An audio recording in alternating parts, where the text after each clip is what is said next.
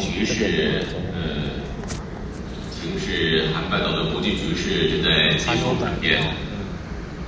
要如何促进国家社会的经济成长，才能让我们的国民能够过上好的生活？老实说，简单来说的话，一切都没什么，就是呃，生产工具，生产工具，生产工具，生产。我们说啊，所谓的经济体制。其实也是一种生产工具啊。所谓的领导人，呃，政治领袖也好，或是其他领域的领袖也好，领袖选择什么经济体制的时候，会连同生产工具一起思考，这是相互关联的问题。那我们说的生产工具是什么呢？来看一下啊。如果目前的生活条件无法改善的话，或是不满意自己的收入的话，那么我们就得要开始进行评估，我们所选择的生产工具，它的生产率是高还是低了。好，举例来说吧，呃，假设这位美丽的女士，她想要搬家，要是用传统手推车推，还是用邮寄寄送到府呢？传统手推车，呃，邮局车，呃，都是什么呢？都是资源生产工具嘛，但是如果用手推车，最多也只能搬运一个冰箱，哎，听起来不太行吧？那那么生产工具需要跟什么结合呢？需要跟劳动力结合，劳动力，劳动力才行。其实我们每天很辛苦的推推车，要从首尔搬到釜山这么远，究竟要多久才能搬完呢？又或者现在需要洗衣服，你会想要用洗衣机洗还是搓衣板洗呢？搓衣板这种东西就是生产工具吧，洗衣机也是生产工具。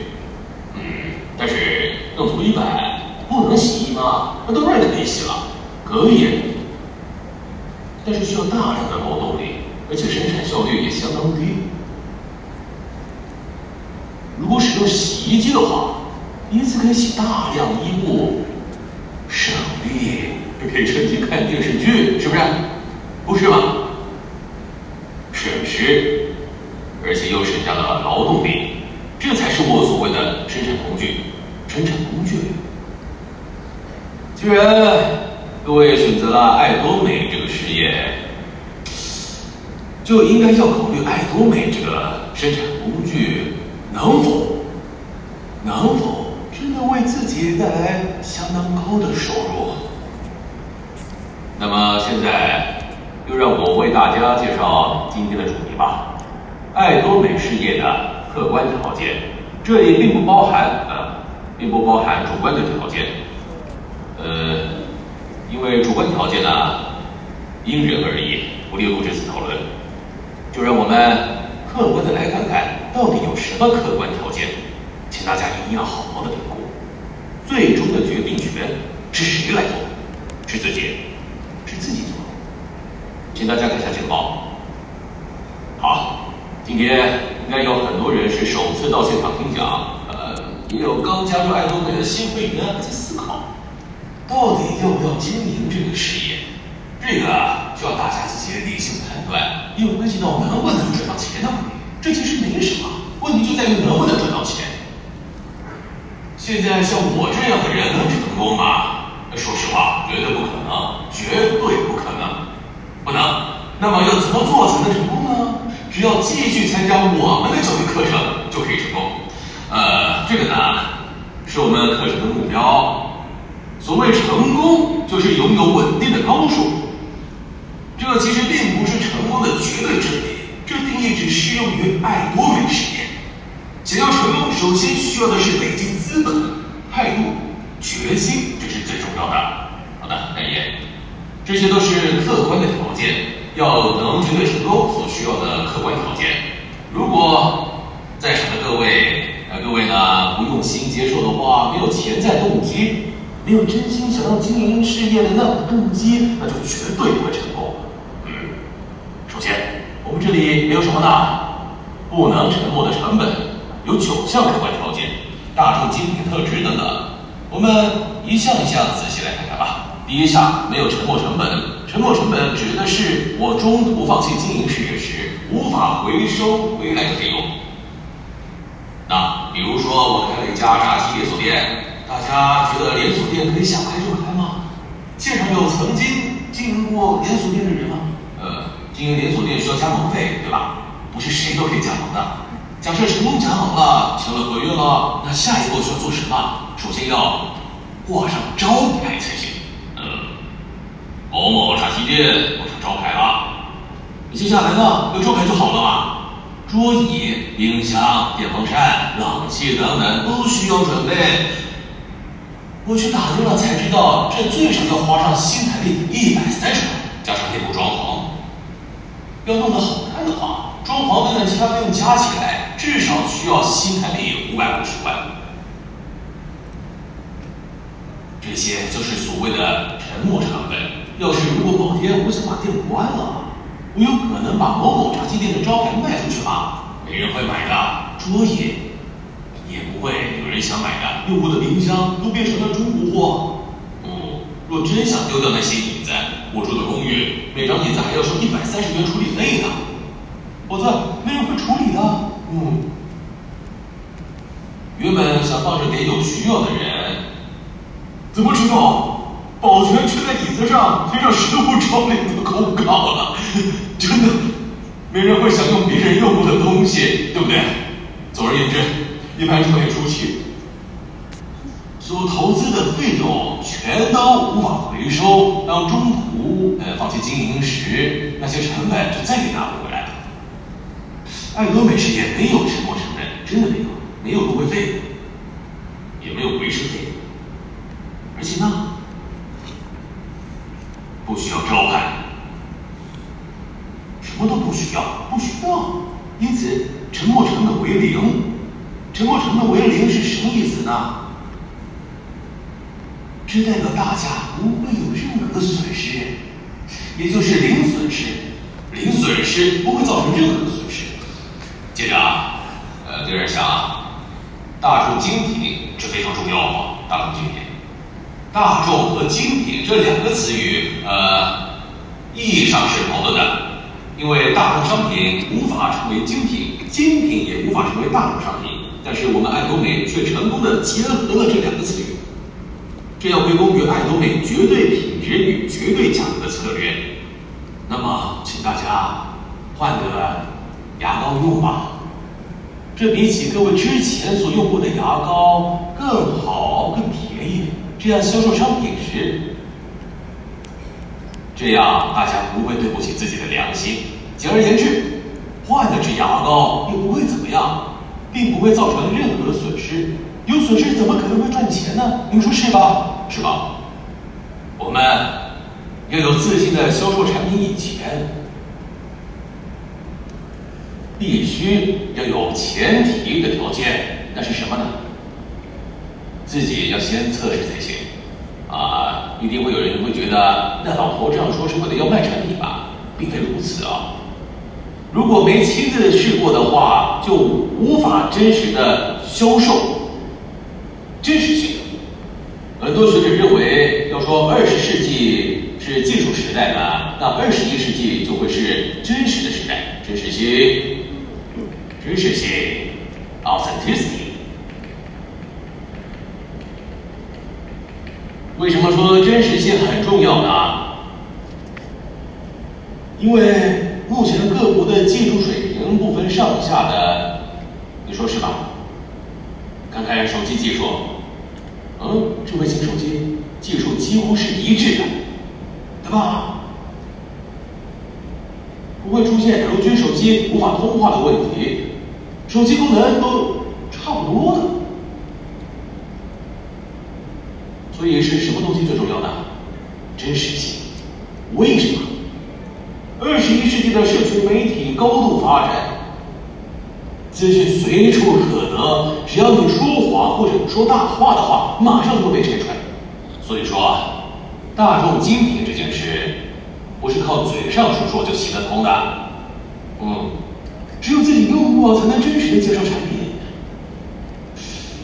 这就是我为什么一直强调亲身体验，因为爱多美的产品是大众精品，所以推荐别人使用爱多美产品的时候，自己不会觉得内疚啊。前面说到啊，呃，没有没有沉没成本以及大众精品相互说明的话，就是就是从任何角度来看，鼓励他人加入会员，对方不会因为你有所损失，这点非常重要。能不能够赚到新台币一百五十万，那是那是啊很久之后，十年以后的事。然而当下是否产生损失，立刻就可以知道了。好，公司主办的教育系统，这种品质其他公司没有吗？没有，其他公司是让会员进行小组实验，换句话说，他们是以小组的方式进行研讨会等活动。我们爱多美拥有这种教育系统，资讯传递很公平，不需要通过组别传递，所以才会说愚钝的人也可以获得成功。也只有参与公司开办的这些相关课程，能知道爱多美事业的经营方法。下一个，正义的奖金制度。为什么我们会说爱多美的奖金制度正义呢？这是合理性的问题。A 公司呢，需要靠自己的能力去经营，对吧？没有能力的人一分钱都赚不到手，真的一分钱都赚不到。但是我们这里是无限阶段，无限阶段，那里是有限阶段。所以会怎么样？想要赚更多钱的话，就需要不断拓展下线，是吧？哦，谁能做到呢？有能力的人可以做到。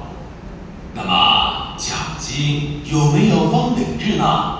没有，这个制度是非常符合资本主义市场经济理论。所以说，无论经济学家如何反复研究，他们仍然找不出 A 公司奖金制度经营体制的缺点。所以他们。才能六十多年屹立不倒，爱多美事业呢？愚钝的人也能成功。那么，这个符不符合资本主义市场经济理论呢？不符合的。愚钝的人，在资本主义、社会主义还是共产主义社会都无法获得成功，但爱多美却可以让愚钝的人取得成功。爱多美有奖金封顶制度吧？可以无限累积业绩，对吗？你们说对不对？那么我们为什么认为爱多美奖金制度十分合理呢？爱多美的价值不仅有公平性而已，还包含了同理心。就算没有能力，也要一起好好的活下去，不是吗？啊，就算是社会弱势群体，也要一起好好活下去啊！还有，就算对方真的很有能力，一个月。能赚新台币三百万，对于有能力的人，这算正常吧？能赚这么多，这样就已经很不错了吧？这对他们来说也是正常吧？能够做到同理所有人是一件很有价值的事情，对吧？那么公平和同理心哪个价值更大？这是有关个人哲学和价值观的问题。我们我们认为同理心的价值更高，这也很重要。爱多美独有的制度与上下线毫无关系。推荐人呢，会到世界各地进行演讲教育。呃，这个，这个从经济层面来看，时间层面来看，能够带来相当大的效益。比如说，这里有数十名的爱多美推荐人，他们他们全部都到现场演讲一小时，会怎么样呢？既费时又费钱，特别是国外，像台湾那里。就有好几条主线。如果只是一位推荐人出国演讲，就能节省很多时间跟金钱。嗯，如果没有没有这个系统的话，呃，就不能使用乘数法则，就没办法使用。这些都还好，最浪费的是大部分钱会花在交通费上啊。呃、这就是齐心合力的威力。这个是白蚁巢，一只白蚁呢，一只白蚁没有力量可以建白蚁巢。但是呢，一百万只白蚁就有力量建立这个白蚁巢，因为里面拥有最尖端的空调系统，室外温度徘徊在十五到四十度之间的时候，在蚁巢的内部，室内的温度却能够维持在二十四度左右。嗯，取蚁巢恒温概念建成的这个购物中心呢，是位于新巴威，名为 Escape 的购物中心。呃，这家购物中心的用电量是其他购物中心的百分之十，而且室内温度可稳定维持在二十四度左右。这就是所谓的阶梯智慧啊，阶梯智慧，这是用一人之力无法办到的事。我们接下来，呃，公司的财务健全，这也很重要哈。这就表示公司不会面临倒闭，因为我们零负债，公司没有任何债务。有人会担心会不会公司倒闭而领不到奖金，这不用担心，你只要努力经营事业就可以了。我们不会倒闭的，因为爱多美的债务是零。一般的大企业他们的负债率超过百分之百。现在韩国有负债率达百分之两千的财阀企业，负债额是资本额的二十倍呢。这些企业会变成怎么样呢？只要市场需求下降，就会立刻会出现财务困难的问题。只要销售额减少至百分之三十的话，就会出现财务危机。到时候不是破产，就是会被法院查出的。因为我们爱多美没有债务的问题，就算发生不测，销售下滑的话。也不会不付给各位奖金的，这点请各位放心。我们预防了这种可能性。下一个，就算是获得的报酬相当高，人们不会去做没有价值的事。相信我，这就是人。呃，简单来说呢，就算经营事业赚了相当多的钱，但是前提是会导致他人损失，而且毫无价值，那人呢就不会去做了。那我们爱多美呢，产品是大众精品，不会造成他人损失，而且也不贵，是极具挑战性的一份事业。越深入就越抽象，级别就越高，责任就越重。事业如果没有挑战性，没人会去。为什么要爬喜马拉雅山呢？因为喜马拉雅山向你发起挑战，所以你想要征服它。嗯，看看奥运会选手吧。他们一年三百六十五天都在训练，一天也没休息过，是不是？为什么？为什么？那是因为他想要挑战，想要突破前人的记录。这个，这个就是挑战，挑战。嗯。如果参加司法考试就可以当律师的话，那么还会有人参加考试吗？不会的。嗯，大家都是律师。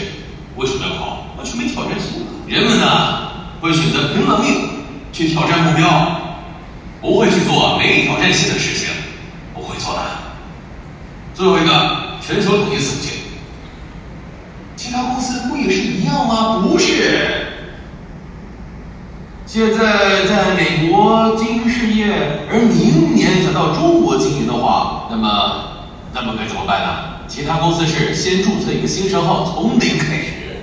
请问，在座有可以说着一口流利英语的人吗？去美国政府部门获得许可证不是件，不是件容易的事。实际上，我们只需要一位翻译，对吧？只要带一位翻译就可以在当地经营事业。所以说，在韩国的组织下面有着日本伙伴、柬埔寨伙伴、美国伙伴，因为美国伙伴下面也可能会有韩国伙伴，又有印尼伙伴，这一切变得有可能，这不是一朝一夕可以完成的。我们向韩国公正委员会提出建议，同时也不断咨询能否成立公司，可不可以建立全球统一伺服器。这就是现在各位看到的平台，这是什么意思呢？那就是你可以在全球范围内经营事业。明年我们会开拓十四亿人口的中国市场，中国大陆呢？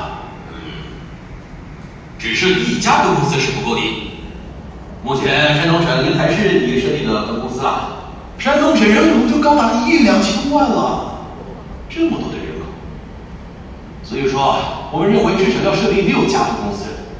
接下来是结论，呃，好好经营，首先要做好这三大核心：冷静的头脑、温暖的心、勤奋的手，同时提高自己的内在与修养。